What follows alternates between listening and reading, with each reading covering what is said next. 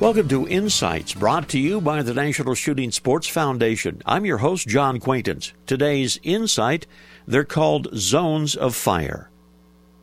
The zone of fire for a hunter is that area in which the hunter can safely shoot the firearm at a target. Now, when hunting with others, such as in the pheasant field, hunters should decide beforehand the zone of fire for each person.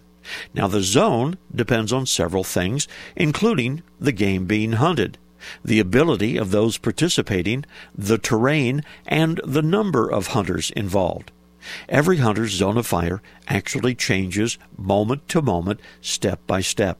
So it is consistently a matter of adjustment. It's a scenario where every time you move, your zone of fire changes a little bit. That it's unfolding all the time for everyone who is hunting.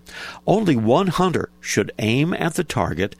A zone of fire therefore helps establish which hunter that will be. We'll have more on the zone of fire next time.